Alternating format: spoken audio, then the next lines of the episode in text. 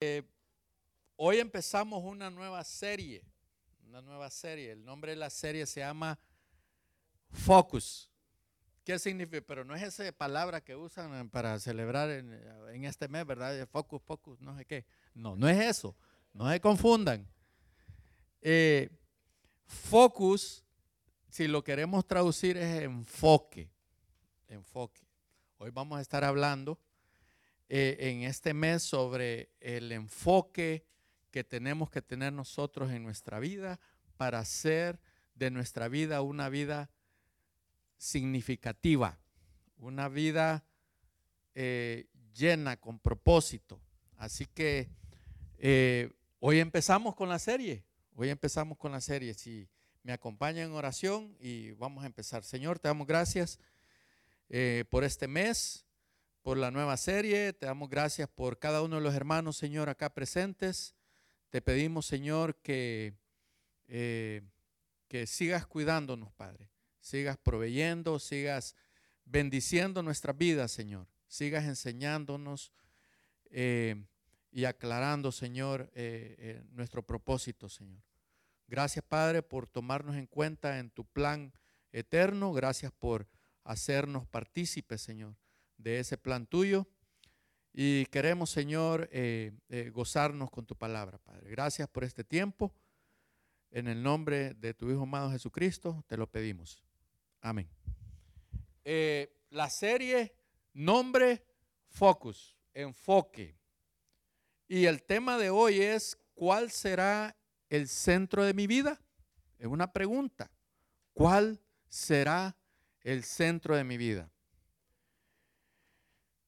Ustedes saben que hoy en día el mundo, eh, nuestro ambiente donde nosotros estamos caminando, viviendo, donde nosotros estamos haciendo cosas, trae muchas distracciones. Nos podemos distraer fácilmente con cualquier cosa y cuando nosotros queremos tener un enfoque en nuestra vida, fácilmente nosotros podemos desviar esa dirección. Eh, hay muchas teorías hoy en día que se están viendo en la televisión, en YouTube, en todos esos canales eh, de, eh, de, de medios sociales que están sacando muchos videos de extraterrestres que filmaron un, extraterrestre en México, que están saliendo muchos videos de naves espaciales, que uno no sabe si son de verdad, si son montajes. ¿Han visto todas esas cosas en los medios sociales hoy en día? Y, hoy apareció ese, el Maussan, eh, dando unas grandes declaraciones acerca de los extraterrestres encontrados no sé a dónde, allá en, Sudamérica, que ya le hicieron la autopsia y resulta que otros sacaron un meme que es un pastel ahí con varios layers ahí. La cortaron y parece pastel. Bueno, la cosa es que el Señor nos ha dejado a nosotros en su palabra todo lo que nosotros necesitamos saber. ¿Por qué? Porque no quiere que desviemos nuestra dirección a otras cosas. Eh, podemos incluso nosotros experimentar situaciones que nos hagan dudar de, de Dios en nuestra vida. Pasan situaciones en que, hey, pero, pero yo experimenté estas cosas. ¿Qué dice Dios sobre eso? Y podemos crear un, eh, eh, otra podemos crear nosotros otra narrativa en nuestra vida.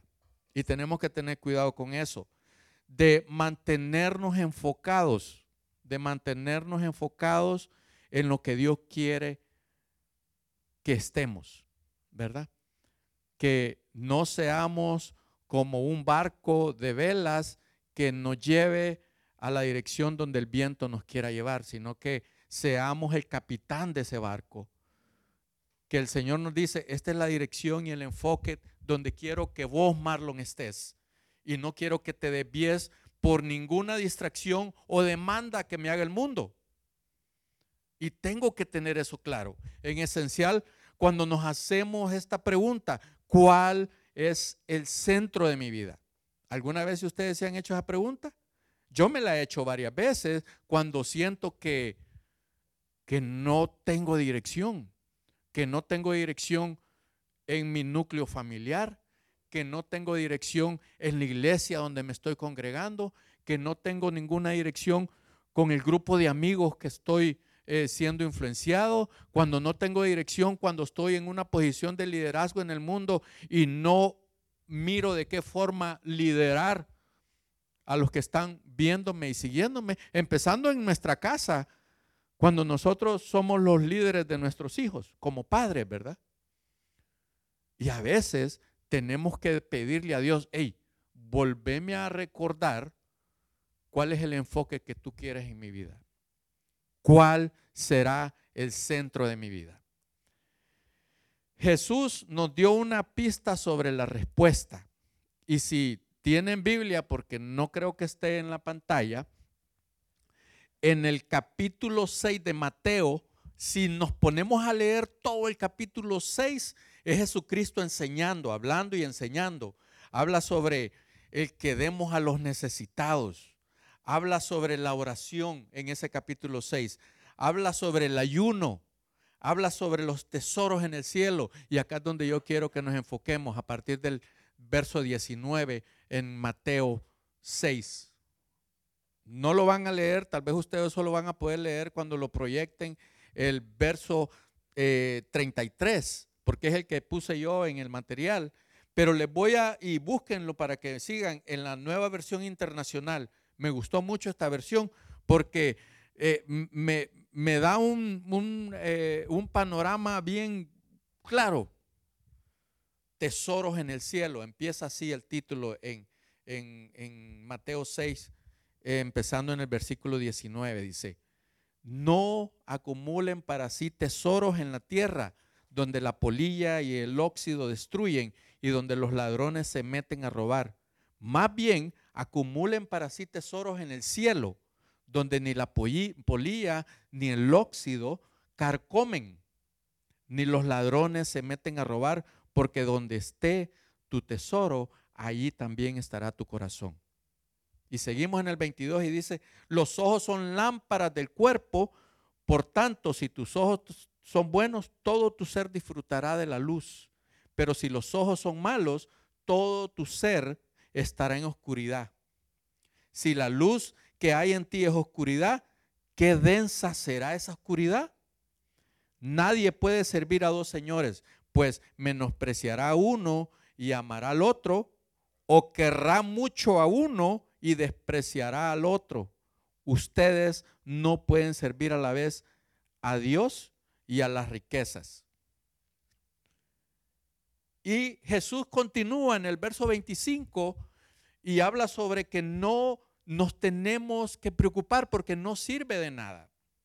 Por eso les digo, no se preocupen por su vida, qué comerán o qué beberán, ni por su cuerpo, cómo se vestían. Y podemos seguir leyendo nosotros. Pero si nos enfocamos en el verso 33, en el capítulo 6 de Mateo, dice, más bien busquen primeramente el reino de Dios y su justicia, y todas estas cosas les serán añadidas. ¿Por qué no empecé leyéndoles el verso 33? Porque podemos quedar en el aire, desenfocados, sin dirección, si no sabemos de qué Jesucristo está hablando cuando dicen, más bien, Busquen primeramente el reino de Dios y su justicia y todas estas cosas les serán añadidas. Y si yo les hubiera hecho la pregunta, ¿qué cosas van a ser añadidas? Tenemos que referirnos a todo lo que está atrás del verso 33. Cuando nosotros queremos enfocar nuestra vida y comprometernos como cristianos y contestar la pregunta, ¿cuál será el centro de mi vida? Podemos referirnos al verso 33 donde Jesucristo dijo, primera, busca primeramente el reino de Dios y su justicia. Ahora te hago otra pregunta, ¿lo buscaste esta mañana? ¿Buscaste el reino de Dios y justicia esta mañana cuando te levantaste? ¿O empezaste a pelear con tu familia? ¿O empezaste a a, que tu enfoque fuera, esta batalla la tengo que ganar hoy, esta mañana. El pleito que tienes con tu familia, el pleito que tienes con los que te dan servicios, el pleito que tienes contigo mismo. ¿Qué hiciste esta mañana? Yo me levanté preocupado porque todavía estaba pidiéndole al Señor que me enseñara sobre el mensaje. Y le dije a mi esposa, todavía no estoy ahí, voy a ir un rato más a la oficina, ¿verdad? A Samuel le mandé el mensaje como a las 10 y ya les voy a decir a qué hora, como a las 10 y media de la mañana. Porque andaba yo viendo a ver el Señor, ¿qué es lo que el Señor me tiene que hablar acá? sobre el enfoque en mi vida. Aquí está la clave. El centro de nuestra vida debe ser el reino de Dios. ¿Y qué más? Y su justicia. Entonces, ¿qué significa tener a Dios en el centro en nuestras vidas? ¿O te levantaste preocupándote por otra cosa esta mañana? ¿O vayámonos 24 horas atrás ¿Cómo te levantaste el sábado en la mañana? O el viernes, si trabajas de lunes a viernes, ¿cómo te levantaste el viernes? Dijiste, otra vez tengo que ir a trabajar. O dijiste, gracias Señor por el trabajo que me, me el día de hoy. ¿Qué, ¿Qué, dijiste? Solo tú te puedes contestar esto. Y dependiendo a esas situaciones, a esa actitud o esa eh, eh, eh, cómo tú estás lidiando con esas situaciones, es cómo estás colocando o qué es lo que está colocando en el centro de tu vida en ese momento. ¿Qué significa tener a Dios en el centro de nuestra vida? Significa que todas nuestras decisiones, metas y acciones se basan en la búsqueda de la voluntad de Dios. Todas esas tres cosas son importantes, son cosas que nosotros eh, a diario en nuestra vida. Cuando nos levantamos, tomamos una decisión de levantarnos. ¿Por qué? Porque tengo que entrar al trabajo a las 7 de la mañana. Tomaste una decisión de levantarte y no quedarte en la cama. Metas. Tienes una meta que alcanzar. O una meta personal, o una meta espiritual. ¿Por qué hablo personal o por qué hablo de una meta espiritual? Porque eh, eh, yo una vez estuve en el club de las 5 de la mañana y me tenía que levantar a las 5 de la mañana a leer. Esa es una meta. Ay, ¿qué pasó? Pregúntenme si me levanto a las 5 de la mañana a leer. No. ¿Por qué? Porque tal vez me desenfoqué. No es el enfoque que, que, que, me lleva a crecer espiritualmente decisiones, metas y las acciones, qué es lo que estoy haciendo para poder alcanzar esas metas. Las decisiones me llevan a tomar acción y las acciones me llevan a alcanzar esa meta. Nuestras decisiones, metas y acciones se deben de basar en la búsqueda de la voluntad de Dios y que nosotros podamos hablarle a los demás sobre Dios. Porque podemos levantarnos, podemos tener el enfoque de ir al trabajo, y tenemos tal vez actividades que tenemos que hacer desde el momento que nos levantamos. Ajá, y durante el día estamos predicando el Evangelio, estamos contándole a los otros sobre Dios. Si no lo estamos haciendo, quiere decir que el enfoque que tenemos no es el enfoque que Dios quiere. Tenemos que buscar la voluntad y poder predicar a Dios y el reino de Dios a los demás. Número uno, que nosotros tenemos que considerar en nuestra vida para que nuestro enfoque sea el enfoque correcto, para que nuestra vida tenga un significado. Dios tiene que ser el centro de nuestras decisiones, hermanos. A menudo cuando nosotros tomamos decisiones, a veces no a veces, por lo general, estas decisiones se van a basar en nuestras propias preferencias, qué es lo que nosotros preferimos hacer, o en nuestros objetivos. Pero cuando ponemos a Dios en el centro, buscamos la dirección de Dios en esas, en esas decisiones. ¿Y saben cuál es el resultado cuando ponemos a Dios primero en esas decisiones que estamos tomando? Que todo lo que hagamos nos va a ir bien. Todo lo que hagamos nos va a ir bien. Proverbios 3:6 dice, reconocedlo en todos tus caminos y Él allanará tus sendas. Cuando yo lo reconozco en algo que voy a hacer, Dios va a preparar el camino para que yo lo haga bien. Es una promesa del Señor. Cuando lo reconozco en todos mis caminos. Ahí está hablando cuando yo lo reconozco en decisiones que tomo en el núcleo familiar. Cuando yo lo pongo en el centro de mis decisiones, en decisiones de mi trabajo, en decisiones de mis relaciones con las otras personas, en decisiones cómo voy a manejar mi dinero, cómo voy a bendecir a otros. Reconocerlo en todos tus caminos. Cuando yo lo reconozco y digo, yo quiero crecer espiritualmente, Señor, ayúdame. Te reconozco como el centro de mi vida y Él va a preparar el camino. Número dos, Dios es el centro de nuestras metas. ¿Cuáles son tus metas en la vida? ¿Qué es lo que quieres alcanzar? Si tienes metas a corto, mediano o largo plazo. ¿Las has escrito en un papel? ¿Le has dicho al Señor o, mentalmente así? ¿O las, has escrito? Yo te recomiendo que las escribas. Escríbelas, eh, eh, agarra una, dos, tres hojas de papel en blanco, ponlas debajo de tu Biblia si habla Biblia. Si no, baja una aplicación de notas y empieza a escribir ahí. ¿Cuáles son tus metas en la vida? Yo estoy escribiendo e, en una lista 100 cosas que yo quiero hacer antes de partir de este mundo, pero no tengo las 100 cosas escritas. ¿Ok? A medida yo voy, de repente miro algo, hey, yo quiero hacer eso.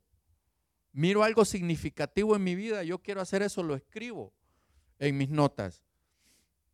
Y cuando le escribo en mis notas, eh, busco cuál es el sentido de mi vida en eso.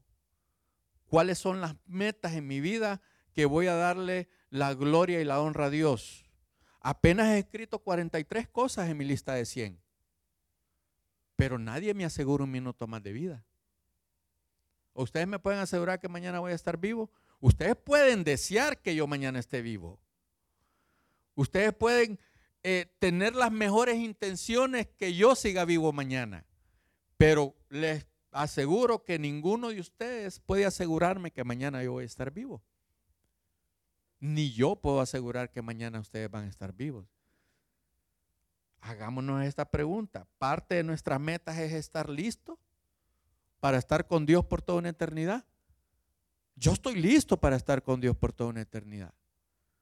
Y pueden hacerme ustedes la pregunta, ¿y cómo sabes vos que estás listo para estar con Dios por toda una eternidad? Y con seguridad les digo porque Dios me regaló la vida eterna cuando acepté a Jesucristo como mi único y suficiente Salvador. No necesito otra cosa más. Él me regaló y me aseguró que el día que muera voy a estar con Él por toda una eternidad. Cuando yo me pongo a platicar con mi mamá, tiene 89 años de edad mi mamá. Se quebró la mano se golpeó la pierna, ya está recuperándose y mejorándose. Pero cada vez que yo tengo oportunidad le digo, ¿está lista usted para gozarse ante la presencia de Dios? A ella no le gusta hablar de muerte, no le gusta. Pero aunque no le guste, es necesario asegurarse que el día que muera va a pasar toda una eternidad con Dios. Aunque no le guste hablar de eso, hay que buscar la forma de que pueda ella confirmarse que va a estar con Dios por toda una eternidad. Dios tiene que ser el centro de cada meta que nosotros escribamos en ese papel. Tenemos acá gente que quiere eh, eh, metas personales, metas espirituales, metas financieras, metas de cualquier índole. Pero si Dios no está en esas metas, va a ser difícil que las podamos alcanzar. Dios tiene que estar en el centro de nuestras metas. Miren lo que dice Efesios 2:10. Porque somos hechura de Dios, creados en Cristo Jesús para buenas obras, las cuales Dios dispuso de antemano a fin de que, de que las pongamos en práctica. Parte de nuestra de las cosas que hacemos nosotros como cristianos tiene que incluir que yo pueda ganar a alguien para la gloria de Dios. No porque quiero que me miren y que quiero sobresalir en la comunidad porque, ah, Marlon da el evangelio y ya ganó a, uno para Cristo. Nosotros estábamos con el primo caminando en un centro comercial, en, una, en un bazar, y a la primera persona que le empezamos a hablar del plan de salvación, aceptó y hizo la oración con nosotros. Eso tiene que estar en nuestras metas, pero no para gloriarnos nosotros, no para decirle, ah, que el primo y Marlon le hablaron y, y ganaron a alguien y los otros hermanos que andaban caminando por ahí. Si les preguntamos, dos o tres personas aceptaron con ellos y con nosotros, con el primo solo uno. Pero no es cosa que nosotros tenemos que gloriarnos tenemos que alegrarnos porque estamos haciendo la voluntad de Dios. Y si alguien me pregunta, ¿y cuál es la voluntad de Dios, Marlon? La voluntad de Dios es que, que todos vengan al conocimiento de la verdad, dice la palabra. ¿Y cómo van a venir al conocimiento de la verdad? Tienen que escucharnos hablar a nosotros sobre ese plan de salvación. Así que las obras que nosotros pongamos dentro de nuestras metas que no sean para gloriarnos, ¿verdad? Sino que sean para que demos a conocer el plan de Dios en este mundo. Número tres, Dios es el centro de nuestras acciones. ¿Se acuerda que les dije, verdad? Decisiones, metas y acciones. Dios tiene que ser el centro de nuestras acciones. Cada acción que nosotros tomemos, hermanos, debe reflejar el amor, y la gracia de Dios. Así como Dios me amó, que me regaló la vida eterna, las acciones que yo haga tienen que reflejar eso que Dios hizo en mí. ¿Qué pasa cuando yo entiendo el plan de salvación? ¿Qué pasa cuando yo sé que Jesucristo, que Dios me sacó, dice la palabra, del lodo, dice, y me rescató? ¿Qué pasa cuando nosotros sabemos eso, pero no lo compartimos a los demás? Que nos, nos quedamos con ese regalo para nosotros mismos. Cuando Dios nos dice, ve y predica, ve y comparte, ve y enseña. Dios tiene que ser el centro en todas las acciones que nosotros hacemos. Miren el desafío que nosotros podemos leer en Mateo 5:16. El desafío. Dios nos desafía y nos dice, así alumbre vuestra luz delante de los hombres para que vean vuestras buenas obras y glorifiquen a vuestro Padre que está en los cielos. ¿Cuál es el fin? Que glorifiquemos a Dios. Cuando alineamos todas nuestras decisiones, nuestras metas y nuestras acciones, colocamos a Dios en el centro de nuestras vidas. Y no solamente en el centro de nuestras vidas, en el centro de nuestra familia. Nosotros tenemos que poner en nuestra mente que somos cristocéntricos, que Cristo está en el centro de todo está en el centro de mi familia, está en el centro de mis negocios, está en el centro de mis decisiones de trabajo, está en el centro de mis amistades, está en el centro de todo, porque así tiene que ser nuestro enfoque. Las relaciones en mi vida son, son importantes. Todas las relaciones que nosotros podamos crear son importantes, pero cuando ponemos a Dios en el centro de ellas, cuando no negociamos con nuestros amigos que Dios es importante, Cuando no le damos a conocer a los demás que Dios es el centro de todas las cosas que yo hago, las relaciones no son transparentes con otras personas. Pero cuando sí las hacemos, lo que nosotros empezamos a, a, relacionarnos con otros, esas relaciones son llenas de amor, de compasión, desinteresadas. Ellos nos miran como personas genuinas, hermanos. Y es lo que Dios quiere que nosotros enseñemos a los demás. Que somos un libro abierto, somos transparentes, somos lo que somos. Juan, primera de Juan 4, 7 dice, amados, amémonos unos a otros porque el amor es de Dios.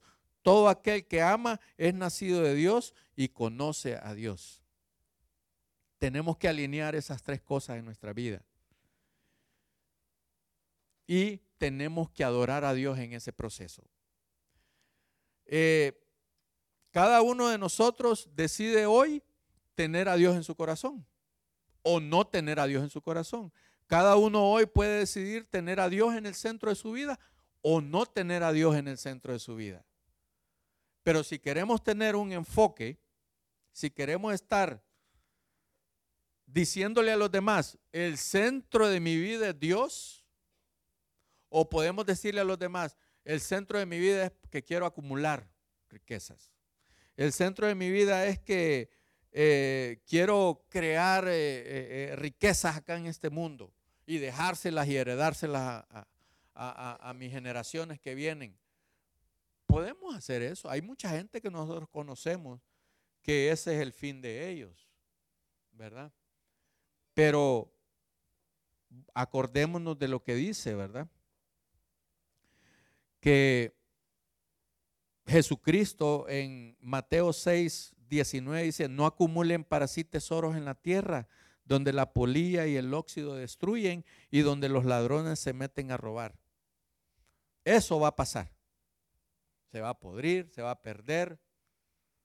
Pero los tesoros que nosotros podamos empezar a acumular para el cielo, tenemos seguridad que eso no se pierde, ni se pudre, ni nadie lo puede robar. Nadie lo puede robar. Así que si nos acordamos en Mateo 22, en el verso 27, donde dice, ama al Señor tu Dios con todo tu corazón, con toda tu alma y con toda tu mente. Ese tendría que ser la esencia de un cristiano comprometido cuando estamos practicando esas tres cosas. Cuando realmente nos comprometemos con el enfoque que Dios quiere tener en nuestra vida, tenemos que estar haciendo esto. Amor total y completo a Dios. Volvamos a leer Mateo 22, 37. Ama al Señor tu Dios. ¿Con qué? Con todo tu corazón, con toda tu alma y con toda tu mente menciona ahí que ame a Dios con todo mi dinero. No, ¿verdad? Ama al Señor tu Dios con todo tu corazón, con toda tu alma y con toda tu mente. El enfoque para que tenga una vida significativa yo es cuando pongo a Dios en el centro de mi vida y cuando lo amo con todo mi corazón, con toda mi alma y con toda mi mente. Ajá, pero busquémosle qué significa estas cosas. Cuando realmente nos comprometemos, entonces empezamos a experimentar el amor total y completo a Dios. Jesucristo nos instruye a que amemos a Dios con todo nuestro corazón. Jesucristo nos dice, amen a Dios con todo su corazón. Ámenlo. Amen a Dios con toda su alma y amen a Dios con toda su mente. Tenemos que poner a Dios primero. ¿Y qué significa amar a Dios con todo mi corazón? Amar a Dios con todo el corazón implica que debemos ofrecerle nuestro amor sincero a Él.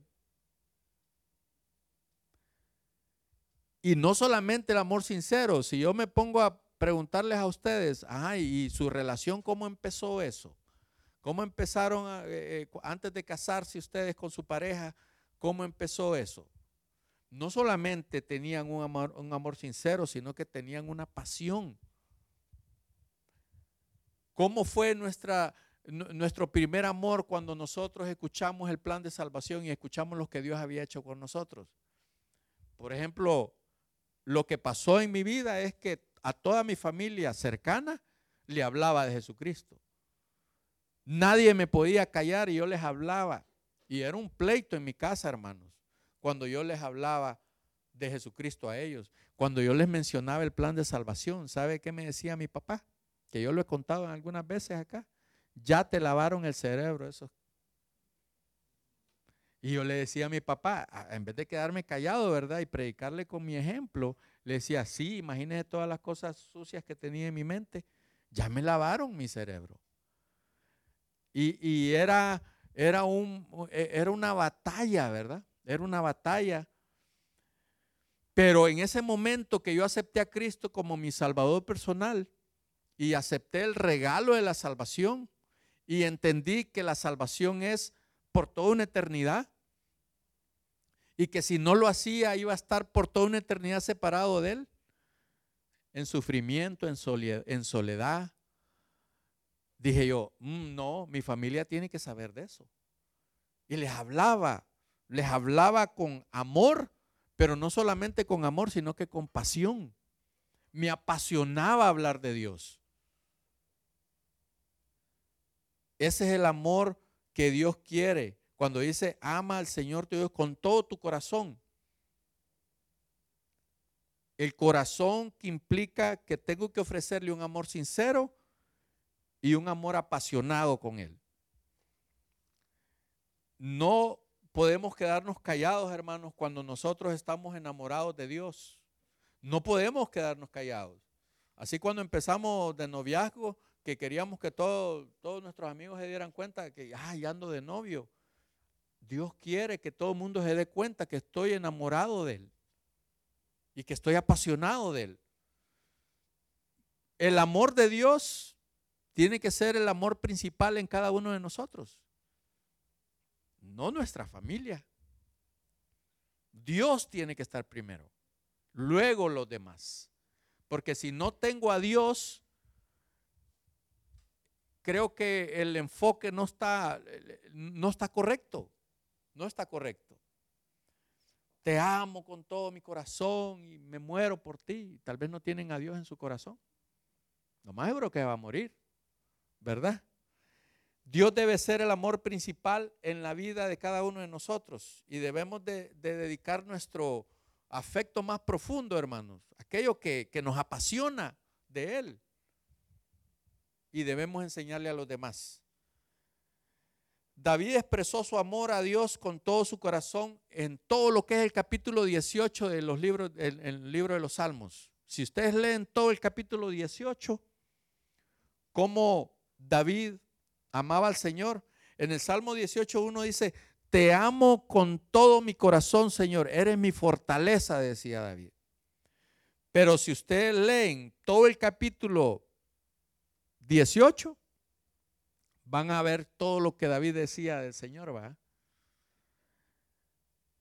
Te amo, oh Jehová, fortaleza mía, dice. Jehová, roca mía y castillo mío y mi libertador. Dios mío, fortaleza mía, en Él confiaré. Les estoy leyendo lo que decía David en todo lo que es el Salmo 18. Solo les voy a leer los primeros del 1 al 6, donde dice, mi escudo y la fuerza de mi salvación, mi alto refugio, invocaré a Jehová, quien es digno de ser alabado, dice. Y seré salvo de mis enemigos. Me, rodearon ligaduras de muerte y torrentes de perversidad me atemorizaron, ligaduras del Seol me rodean, me tendieron lazos de muerte. En mi angustia invoqué a Jehová y clamé a Dios. Él oyó mi voz desde su templo y mi clamor llegó delante de él a sus oídos.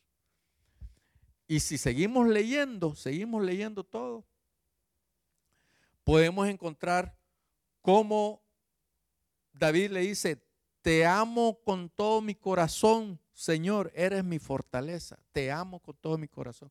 ¿Podemos decir eso nosotros, que amamos a Dios con todo nuestro corazón? Que a la primer dificultad no hayamos qué hacer y andamos todos estresados. Y, ay, ando todo enfermo. Y empezamos a medicarnos solitos porque estamos estresados. Cuando ponemos a Dios en nuestro corazón, las batallas del enemigo son más fáciles de pelear. ¿Y saben qué es lo más importante? Que ganamos esas batallas con Dios. No dejamos que el diablo destruya nuestra tranquilidad, ni nuestra salud, ni, nuestras finanzas. Amar a Dios con toda, con, toda, eh, eh, amar a Dios con todo mi corazón significa eso. Ahora, ¿qué significa amar a Dios con toda mi alma? ¿Qué significa eso? Amar a Dios con todo el alma implica que debemos eh, eh, eh, entregarle toda nuestra vida por completo. Ustedes saben que el alma nuestra, ¿qué es? ¿Qué es? Nuestras emociones, sentimientos, nuestros pensamientos. ¿Está Dios en todo eso? ¿Estamos amando a Dios con toda nuestra alma?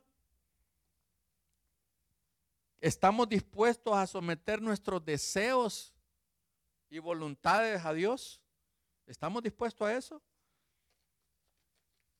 Un ejemplo bíblico que podemos encontrar en la Biblia de, amar a Dios con toda el alma se encuentra eh, en, todo lo que nos enseña la Biblia acerca de Moisés.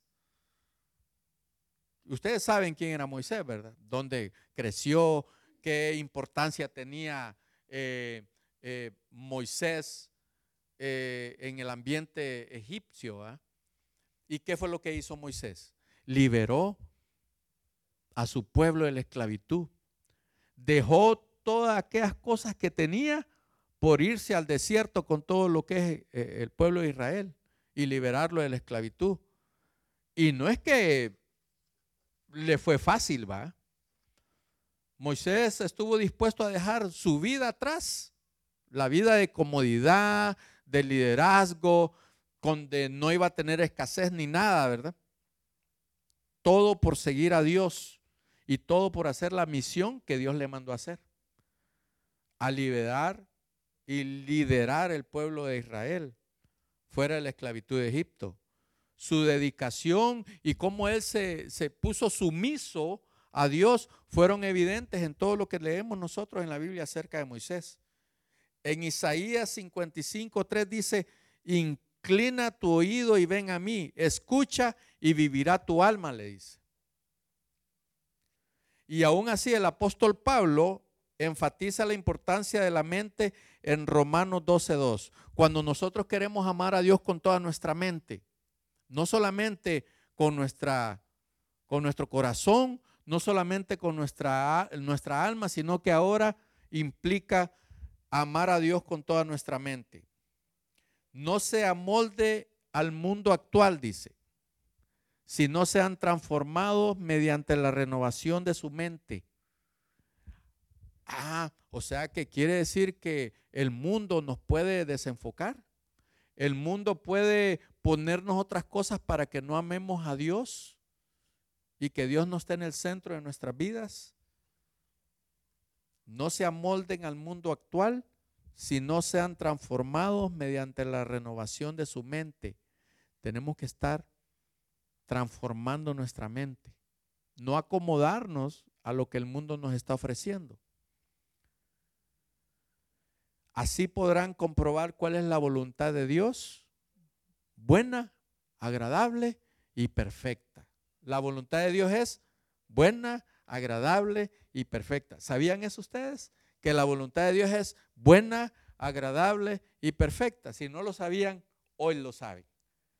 Que la voluntad de Dios es buena, agradable y perfecta. Si nos memorizamos esas tres cosas, no vamos a tener problema en poner a Dios en el centro de nuestras vidas. no vamos a tener problema de poder decirle a los demás que estoy teniendo una vida que da significado porque tengo a Dios en el centro de mi vida. No vamos a tener ese problema. No vamos a tener el problema de hablarle a otros del plan de la salvación. ¿O sí tenemos ese problema? Si tenemos el problema de hablarle a otros del plan de salvación de Dios, es porque no, no hemos entendido que la voluntad de Dios es buena, agradable y perfecta. Amar a Dios con todo el corazón, con todo el alma y con toda la mente es fundamental en nuestra vida como cristianos si andamos buscando tener una relación profunda con Dios. Es fundamental, hermano. No podemos dejar eso aparte. No lo podemos dejar aparte. Cuando realmente nos comprometemos, em, em, experimentamos que el amor es total y completo de Dios, ¿verdad? Y también experimentamos cuando nosotros ponemos la prioridad de Dios en la adoración de nuestras vidas. Amar a Dios por sobre todas las cosas implica adorarle de una manera constante y sincera, adorarle. A mí me gusta escuchar cuando mi esposa se está listando y pone un speaker en el baño y empieza a escuchar música. Y empieza a escuchar música donde le, damos la adoración a Dios. ¿Haces eso en tu carro? ¿O escuchamos a Plumegallo? ¿Cómo se llama? ¿Cómo se llama? Eh, eh, mire, mire, mire el hermano. O escuchamos a Bad Bunny. O escuchamos a, a, Porque yo a veces escucho eso, ¿verdad? Pero llegó un punto donde yo no pongo música en el radio. No, no enciendo la radio o voy viendo, escuchando algún video, o viendo algunas cosas, pero procuro, ¿verdad? Eh, eh, que la prioridad en mi vida sea adorar al Señor. Salmo 95, 6 dice, vengan, adoremos a Dios, arrodillémonos ante Él, el Señor nuestro Creador. Yo hasta hace poco este año, yo estuve, eh, eh, eh, cuando estoy en la oficina, a veces estoy solo, Samuel llega, pero los otros agentes no llegan a la oficina y paso solo a veces. Y empecé a investigar sobre la cultura de los musulmanes. ¿Por qué ellos buscan una dirección específica para orar y por qué ellos buscan horas específicas para eso? Eh, y empecé a, ver cómo eran ellos bien, bien eh, eh, extremistas en muchas cosas, ¿verdad? Pero como dice la palabra, ¿verdad? Escudriñarlo todo, retener lo bueno y desechar lo malo. Entonces empecé a, orar en la oficina y arrodillarme ahí en mi oficina cuando sentí una carga. Es el tiempo que el Señor me dice que, me postre ante Él. Y, apagaba todo. Eh, eh, tengo una cámara en mi oficina, le daba vuelta así, ¿verdad? Por cualquier cosa. Y, y me ponía a orar ahí. Por las cargas que tenía, por eh, eh, dirección que anda buscando, por cualquier decisión que tengo que tomar. Y lo empecé a hacer este año, ¿verdad? Eh, y, y cuando estoy poniendo a Dios como prioridad en mi adoración, el Señor fácilmente me da dirección o me da tranquilidad o me da paz o me dice, eh, eh, empiezo a tomar decisiones y empiezo a tomar decisiones sin aquella que, el corazón me aprieta, ¿verdad? Porque habrá eh, habré hecho lo bueno, habré tomado decisiones que impactan no solamente mi vida, sino que la vida de mi esposa, la vida de mis hijos, los negocios, el trabajo, cualquier cosa. Dios es el único que da esa tranquilidad. Cuando pongo de prioridad a Dios en mi oración, estoy diciéndole a Dios que Él está en el centro de mi vida. Cuando estoy poniendo en prioridad a Dios en mi vida, obedezco a sus mandamientos fácilmente. Amar a Dios significa obedecer sus mandamientos.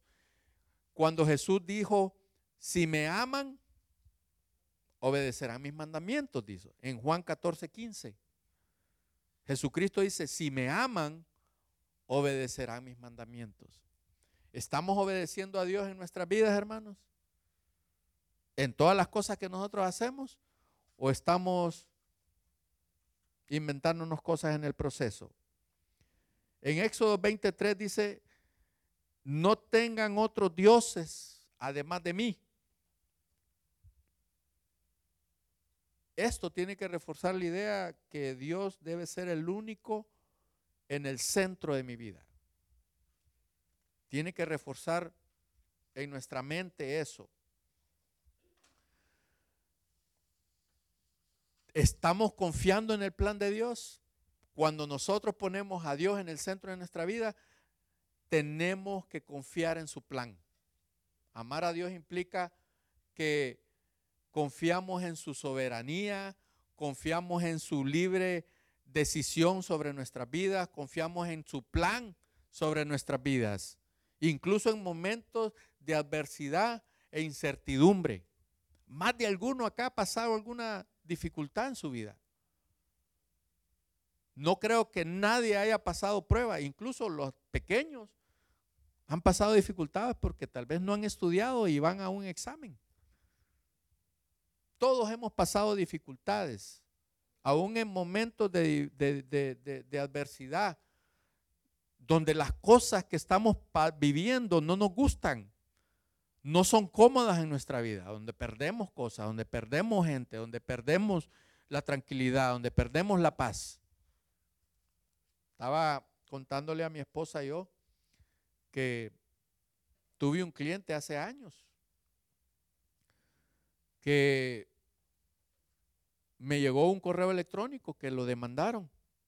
Y yo fui el realtor en ese, en ese eh, no estamos grabando.